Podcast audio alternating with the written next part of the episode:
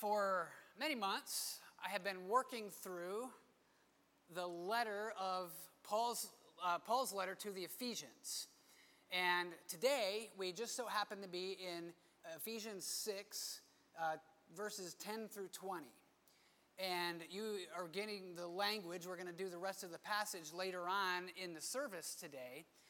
But I want to let everybody know that I didn't make some grand plan to land on this chapter and this set of verses on this day. This just happens to be our theme for Vacation Bible School. Some were trying to uh, get it so I would be preaching in my costume for Vacation Bible School. Uh, my I just, that's my decision. okay, so I am not in warrior uh, garment. You have to come back tonight and see that um, armor and all that kind of stuff. But uh, here's the other thing that's really cool is we originally had started with a different vacation Bible school theme than the armor of God. And due to circumstances, we had to change our theme, what, a couple of months ago or something like that. And so just a couple of months ago, we changed our theme. Uh, all throughout these weeks and weeks, we've been kind of walking through the book of Ephesians, and the whole thing collides today. Now, here's something else that's really special. Friday night, at Project Shine. Mean, you're going to hear just a little bit more about Project Shine in a minute. Uh, we spent this past week going out and ministering to uh, homeowners right here in our, in our community through uh, physical work and good deeds and, and sharing the gospel uh, with a number of them on, their, on our work sites.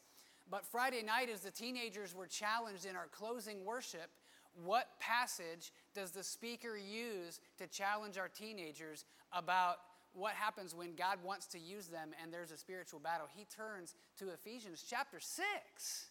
And I was like, this is crazy, crazy good God stuff. I love it when God does crazy good God stuff. And so, our first part this morning, just the, the words that are there, uh, our series, Identity Surrender. We're going to hit on the identity part in the second half. But part one today, God wants us to be strong. Finally, verse 10 Be strong in the Lord and in the strength of his might. And what does that mean?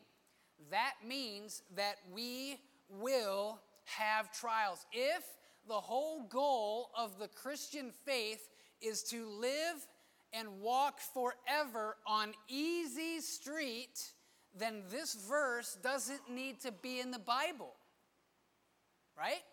If the whole goal of becoming a follower of Jesus is that our lives are perfect and everything goes right all the time and, and it's a complete cakewalk and we get everything we want, then we don't need to fight. We don't need to be strong. If you live a completely perfect Christian life where everything is given to you all the time and you are living on Easy Street, please come and tell me how you do that. Right? It doesn't happen. Finally, be strong in the Lord. And that means that we will have trials. We get this instruction to put on the armor of God that we would be able to stand against the schemes of the devil. Here's a verse that we looked at uh, in our Project Shine teaching this week, we looked at the call of Moses, and our theme was that God will use us. And I don't, I don't want you to uh, interpret these verses or this command to be strong in the Lord this morning just through the lens of how can I do my thing. This is us together. This is us being together in a battle uh, that we are desiring to uh, go and to be strong for the Lord. And we're going to get to why that is. But look here in Exodus 3. The Lord said, I have surely seen the affliction of my people who are in Egypt and have heard their cry because of their taskmasters. God knows the affliction. God knows the people at this point are enslaved. He knows the world system of the Egyptians. He knows their gods. He knows Pharaoh. He knows the way Pharaoh is worshiped. He knows all of that stuff. And still, the people of God are going through a trial the, the verse and the encouragement to be strong in the Lord, it means that we are going to have things that happen that challenge us. So if you desire and are committed and sold out to follow Jesus, it means that you will battle and that trial will come. We put on the armor of God, verse 11, that we would be able to stand against the schemes of the devil. And so that also means that we have an enemy. verse 12 says, We do not wrestle against flesh and blood, but against the rulers, the authorities, against the cosmic powers over this present darkness, against the spiritual forces of evil in the heavenly places. My goal in doing this is not to, to scare you. Paul is not trying to scare the, the people that were turning away from perhaps pagan worship or worshiping false gods and toward worshiping Jesus. He's not trying to scare them by a verse like verse 12. Uh, it sounds uh, like some sort of a science fiction kind of a, a novel where there's this realm. Well, there is. It's, it is an illustration. Like our physical world is under influence of evil in the heavenly realms. We have to know that as we try to walk as believers in Jesus Christ. We should expect, again, that our enemy will come against us, and we would know that it is not a human fight. So it's not that we are against a, a person or against a country or a nation or an ideology. We don't fight in that sense against flesh and blood. Now, there may be times when we need to stand up against flesh and blood, but ultimately, we're fighting that spiritual battle. This is a strong message to those that were coming out of false religion and turning to Jesus in false religion and in false gods, they would have had no hope of escaping this world of, of evil and immorality. They would have felt stuck in it. And so for them to hear that there is hope of strength and victory is amazing. So we have to know our enemy. And I want to lay a little bit of a seed here while the children are still here. Our enemy is an enemy of ifs. The tempter came to Jesus. Here's, uh, Matthew 4, if you want to really dig into how Satan works, Matthew 4 is a great place to look. It's Jesus' encounter with Satan, where Satan tempts Jesus. And look at what he says. He comes to Jesus and he says, If you're the Son of God, if you're the Son of God, do this. Verse 6 If you're the Son of God, well, throw yourself down, for it is written, right? And the first time, hey, command the stones to become bread. Here, throw yourself off this high point and, and do this if you're the Son of God. And verse 9 All these I will give you if you fall down and worship me. You can have all the earth's kingdoms and authority and power. Jesus could have had it all. Satan was offering him that. He said, If you bow down and worship me. Our, our enemy, our tempter, Satan, is an enemy of ifs. If you were a Christian, this wouldn't happen to you. If you were a better Christian, you would be happier. If you were like them, you'd be happier. All of it lies. He's, a, he's an enemy of ifs, and we want to know how we can be strong against an enemy who does have power in the spiritual realm over our lives. Praise God, we have victory in Jesus. We're going to continue to see that theme and hear about it even throughout this week uh, in VBS. So, what does this mean? Does God leave us empty handed against an enemy who is a liar? Father of lies, Jesus calls him. No, God doesn't leave us empty handed. I'm excited to see how this is going to work. Joanne's going to come. Kids, come on up front. You get the front row seat here to see some creativity. Yeah, you want some help? You don't want to carry that by yourself? Oh, come on. Take a risk.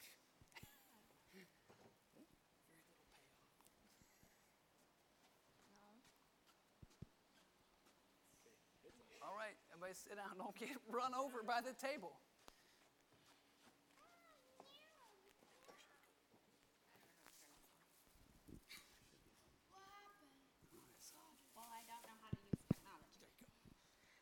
All right. He said, I'm excited to see how this works. I'm everybody pray this does work. That's that's the prayer here. All right. Mr. Andy's moving my Bible. We got to start with the word of God. All right, so Pastor Kevin read the first part of Ephesians 6, and I'm going to take off take up where he left off. It says, starting in verse 13, it says, Therefore, take up the whole armor of God, that you may be able to withstand the evil day, having done all to stand firm. Stand therefore, having fastened on the belt of truth, and having put on the breastplate of righteousness, and as shoes for your feet, having put on the readiness given by the gospel of peace In all circumstances, take up the shield of faith, which, with which you can extinguish all the flaming darts of the evil one. And take the helmet of salvation and the sword of the Spirit, which is the word of God. So, I have a couple little friends with me today.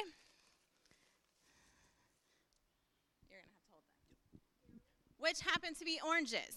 Okay, do you guys like oranges? All right, cool. So, did you know that if you put an orange in water, do you think they'll float or do you think they'll sink? How many think they'll float? How many think they'll sink? Adults, float or sink? Oh, they're torn too. All right, so what is the outside of the orange called?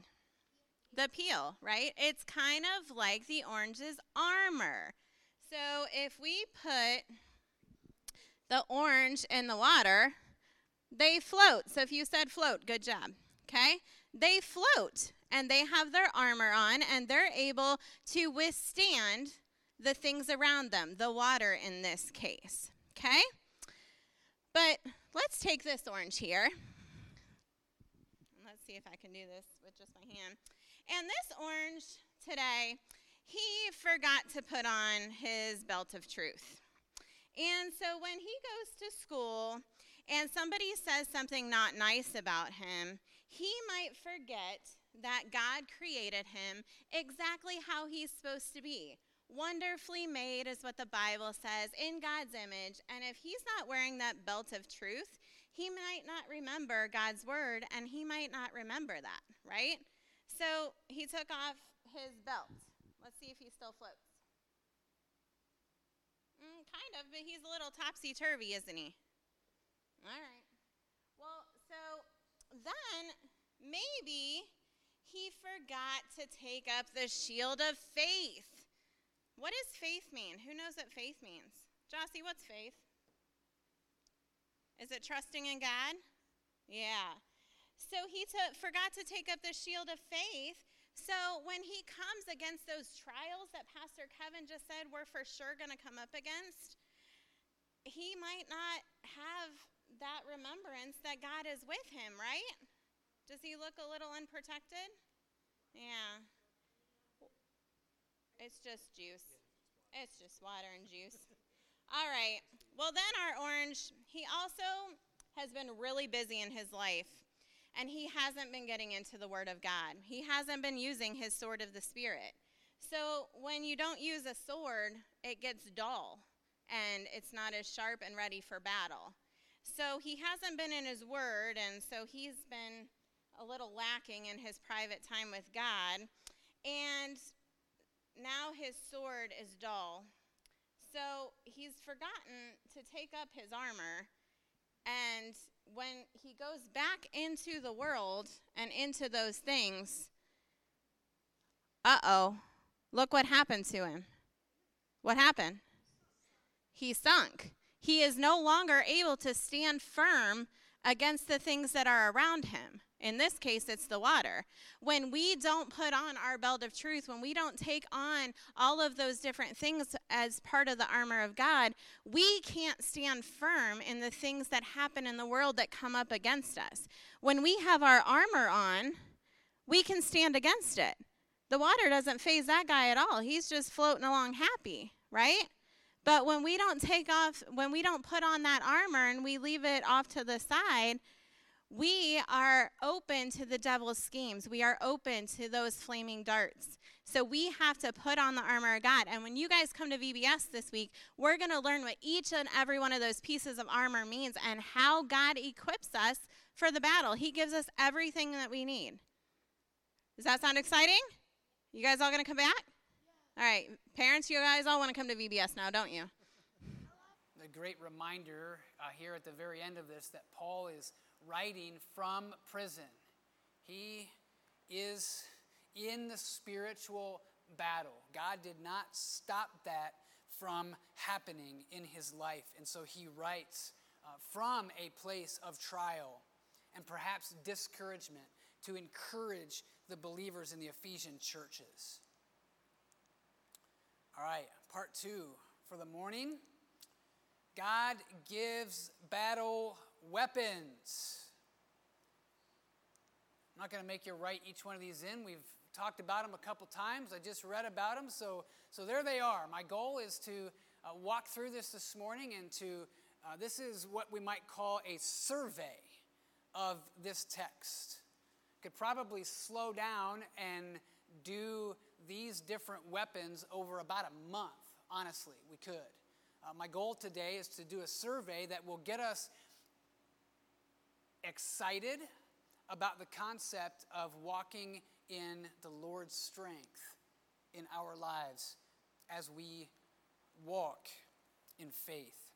All right, so those are the weapons. I'm going to uh, give comment on them one by one. The first one that we encounter is the belt of truth. Stand therefore, verse 14, having fastened on the belt of truth. We are saved by truth. Jesus said, I am the way, I am the truth. Following Jesus is not one option among many gods or many, many faiths or religions. We are saved by truth. The only way to know that we have a relationship with God in this life, the only way to know we'll, have eternity in heaven is through Jesus Christ. It's truth. Evaluate that. If you're having questions about Christianity, evaluate that statement that Jesus made No man comes to the Father except through me. No one comes to the Father. Evaluate that. Jesus claims it to be true. If you're questioning, if you're not sure about Christianity, if you're looking into it, Jesus makes an explicit truth claim that He is the only way to have a relationship with God, the only way to be with God forever. Over and over, Jesus makes these claims. This is one example. So, if we are brought into relationship with God, if our sins are covered by God through truth, then we grow in truth. Jesus' prayer in John 17 17 is that we would be sanctified by the truth. And that means that we're made like God, that we're going to grow in our faith. We don't get saved in truth and then just do whatever we want or whatever everybody else says. No, we figure out what's true and how to follow it, and we're, we're made more like God that way. We have this running joke uh, in our family. Have you ever had a, an outing ruined by weather? Right? Number, some of you, anybody? Awake? Okay, yeah, a few hands going up there. Had an outing ruined by weather. We had an outing ruined by weather a long time ago, and the forecast was supposed to be good for that day, and we went out and it wasn't any good. And I don't like the weather person. She tells lies. Right? We were a little frustrated with the, with the weather personnel.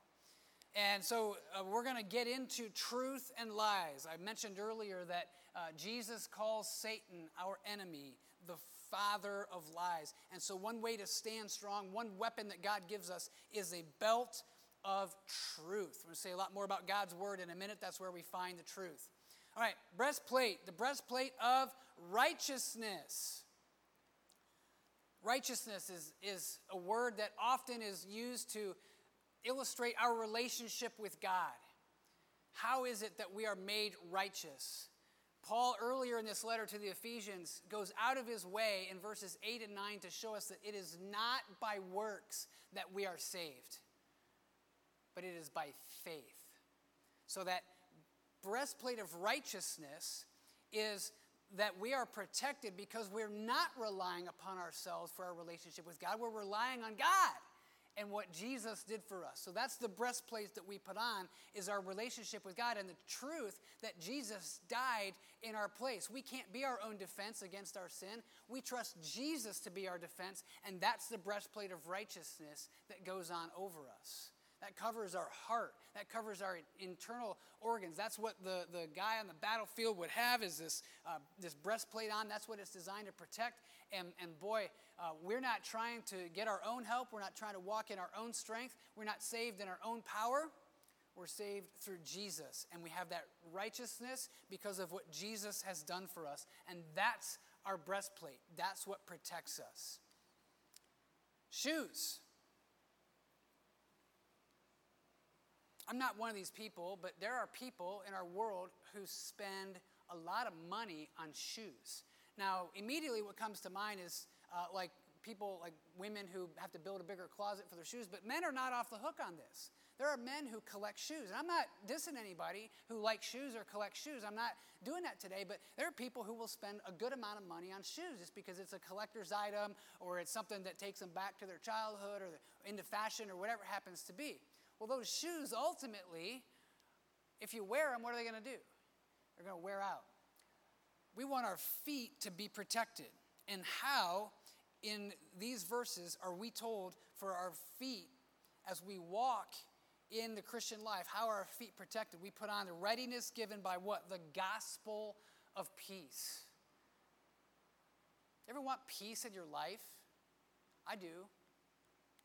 Well, I thought, Pastor, you said that trials are going to come. Right. You ever want peace in the middle of a trial? I do. How do you get peace in the middle of a trial? By being reminded that we can't trust in ourselves, that Jesus died, and it's good news. It's a gospel of peace. That in the middle of trial, in the middle of battle, we can serve the Lord, that He will strengthen us. And so the good news of Jesus is that we don't have to look at our feet as places for fashion or collector's items. We look at our feet as being protected and peaceful because of the gospel. Okay, let's look next at the shield. Verse 16 In all circumstances, take up the shield of faith. 1 John 5 4 For everyone who has been born of God overcomes the world, and this is the victory that has overcome the world, our faith. Ask yourself is it more than a tune that you hum in your head? Faith is the victory. What is going to happen if you are a believer is you're going to be putting on this armor, and Satan is going to come at you. He is going to fire darts at you. Take up the shield with which you can extinguish all the flaming darts of the evil one. This is a challenge to us.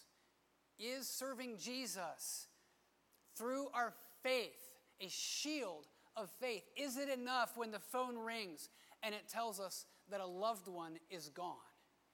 Is it enough when we get a letter in the mail and it says the marriage is over? Is it enough when we bomb the test?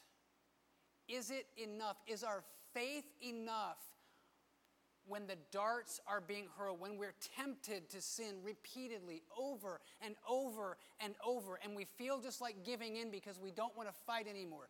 Is faith enough? Literally, what you will tell the devil is enough. I know you're a liar. I have my belt of truth, and I have my shield of faith, and it's enough for victory.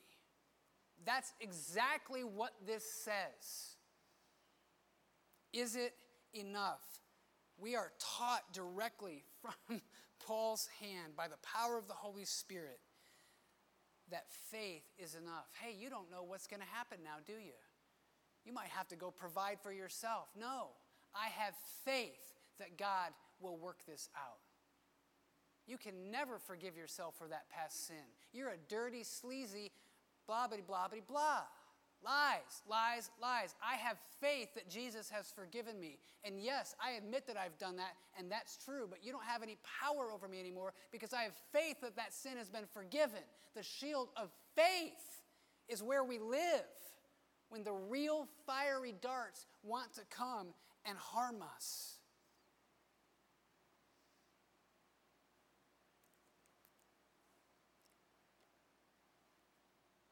What's next? The helmet. The helmet of salvation. Take the helmet of salvation. And this is linked together with the sword of the Spirit, which is the Word of God. And we see at the beginning of 18 praying at all times. The helmet covers our head. Duh. right? Helmet covers our head. What is that symbolic of? We need to be reminded how to think sometimes, don't we? I'm not saved so I can think about whatever I want to think about. I'm saved so I can think God's way. I want salvation to cover my dumb thinking. I want truth. I don't want to believe the lies. I want, I want God's covering over the way I think in my mind. So, the helmet of salvation. Now, you've noticed so far we have a belt, a breastplate, we have shoes, a shield, and a helmet. Those are all defensive weapons. All things that you put on to protect yourself if somebody is coming at you. By the way, the guy leading the kids in the song, he is strong. You got to get the dude leading the motions that has biceps as big as that guy's. But did you notice that? I was like, they cast that guy exactly right. He is strong in the Lord. Like, I got to start pumping some iron or something. That's what you do, though, if you're thinking about defending yourself. Is you, you bulk up, you want to be strong, but sometimes we go on the offensive. And so God gives us an offensive weapon, and that is the Word of God. It's a sword. It's the sword of the Spirit. Capital S, Holy Spirit can fill us and work in us, and it's the Word of God. There is no better way to fight the attack than to know the Word of God. Over and over, it reminds us that faith is the victory. We get truth from the Word of God. All of these weapons come from the Word of God. I cannot encourage you enough. If you've been struggling in time in the Word of God, make a fresh commitment today Make a baby step. Make something you can build momentum on. Don't tell me that you're going to read the entire New Testament by next Sunday. It's probably not going to happen. It might, but, but build the Word of God into your life so that when the temptations come, when the trials come, when the enemy comes, you've got an offensive weapon that you can come back and you can say, Enough, I'm cutting that down. I know what the Word of God says. You can turn there and you can meditate there. Psalm 119 says, The Word of God always before me. This, this is battle training. This doesn't just happen. I want to encourage you today to make decisions in your day to day lives to get into the Word of God. This means shutting off entertainment. This means maybe not going and doing something. This means maybe getting up 30 minutes earlier uh, before the, everybody else in your house is, is up.